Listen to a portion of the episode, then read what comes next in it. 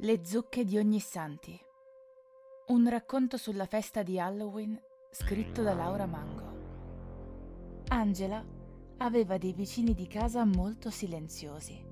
Non si vedevano mai. Sapeva della loro esistenza solo perché talvolta si affacciavano a bere il loro tè scuro e fumante. In tutto erano solo tre ragazzi, due femmine e un maschio. E lo furono per parecchio tempo. O meglio, finché una delle ragazze non svanì. Nel nulla, proprio nel nulla. Venne la polizia, li interrogò entrambi, ma non ne cavò niente.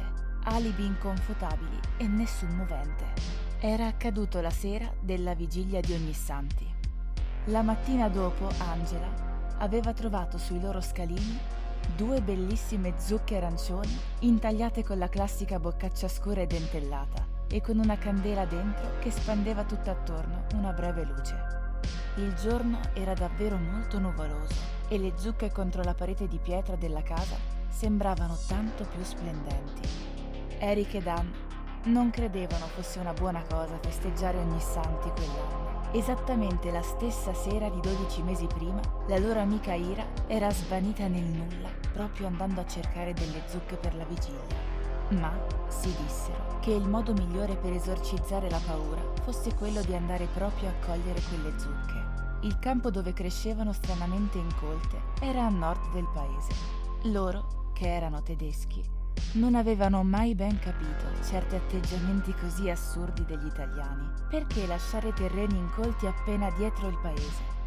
Non aveva senso. A parte questo, il posto era davvero insolito. Infatti, nei terreni attorno a questo campo più piccolo con le zucche c'erano delle buone coltivazioni e il terreno era molto fertile. Chissà perché lasciare quel fazzoletto di terra con le zucche così vuote. Forse avevano dedotto alla fine. Era un territorio dello Stato che poteva aver addirittura dimenticato di possederlo, lasciandolo perciò in selvatichire. Questa volta in due si avviarono nel plumbeo pomeriggio del 31 ottobre a cogliere queste due zucche. Erano le 5 del pomeriggio. Tirava un forte vento e non passava nessuno. Anne strinse forte la mano di Eric. Non riusciva a parlare per l'angoscia. Era dal momento in cui avevano messo piede in quello strano campo arancione che aveva i brividi. Sapeva che non dovevano essere lì. Eric, andiamo via. Io ho paura. Gli sussurrò in italiano. Ma smettila, replicò lui in tedesco. Anna allora si guardò attorno e notò che le zucche erano sparse un po' ovunque, scomposte al suolo, come abbandonate, e che erano unite dai loro tralci verdastri, ma prive di ogni perizia agricola. Erano cresciute selvaticamente ed incomprensibilmente, dato che quello non era terreno da zucche. Se i nonni ti vedessero adesso, Sai quante risate si farebbero? Continuò lui ridacchiando. Anne ebbe fulmine la visione del glorioso nonno Vollark, eroe della seconda guerra mondiale pluridecorato al valore. Era un'immagine quella, che le si era stampata nella mente durante l'infanzia, quando quell'enorme quadro che lo raffigurava era appeso nella grande villa di campagna della sua famiglia. Lei, Ira ed Eric si erano conosciuti proprio perché i loro tre nonni erano stati molto amici durante la seconda guerra mondiale. Avevano combattuto in Italia, nello stesso reggimento, esattamente dalle parti in cui loro abitavano in quel momento. Purtroppo di loro non era tornato che il nonno di Anne, in preda ad un'assurda frenesia. Non era stata una bella guerra, ma lui tanto fece e tanto raccontò che sia a lui che ai suoi due amici defunti conferirono una medaglia al valore. Poi le tre vedove si incontrarono e i loro tre figli crebbero insieme. Ognuno di loro ebbe a sua volta un solo figlio, Ira, Eric ed Anna, e decisero che dovevano crescere anche loro come fratelli. Quindi, una volta cresciuti, ad Ira era venuta l'idea di passare qualche tempo in Italia, proprio nel posto dove i loro nonni avevano così gloriosamente combattuto. Così si erano ritrovati ad abitare in un appartamento nel mezzo di un bel borgo medievale. Ira era scomparsa e loro cercavano le zucche. Ad un tratto, mentre saggiavano la consistenza di qualcuna, Eric gridò un'esclamazione in tedesco e indicò ad Anne una fila di dieci zucche bellissime, sotto un noce, su di una piccola altura lì vicino. Correndo tra i tralci arrivarono fin lì e pensarono che quelle dieci zucche fossero davvero belle, grandi, sode, mature e di un arancione acceso ai limiti dello sgargiante.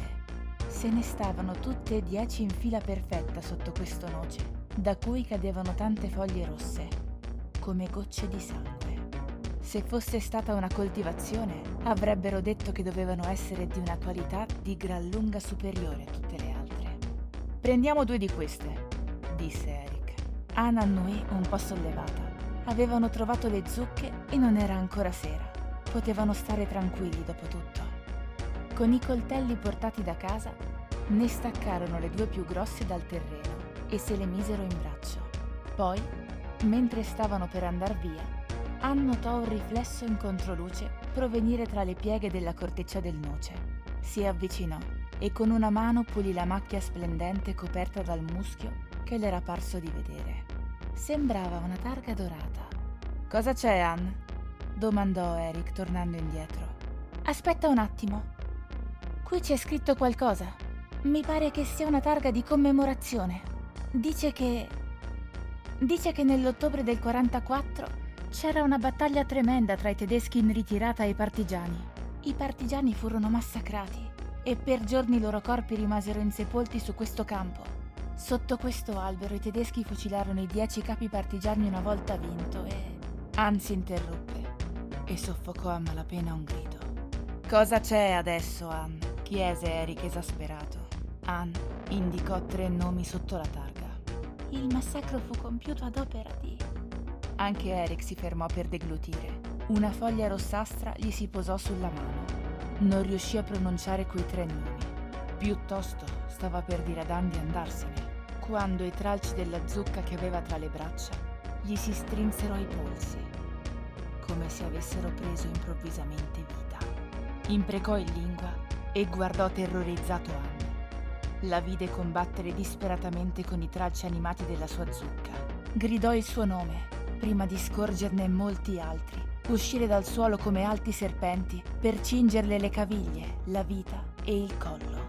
La terra tra le zucche in fila indiana si aprì, ritirandosi come le acque del Mar Morto. E lei venne inghiottita, senza nemmeno un grido per colpa di una foglia che le si era infilata in bocca di traverso. Questa fu l'ultima cosa che Eric vide con chiarezza. Poi il respiro gli mancò e con lui la terra sotto i piedi. Decine di tralci lo avvolsero e sprofondò tra le dieci bellissime zucche.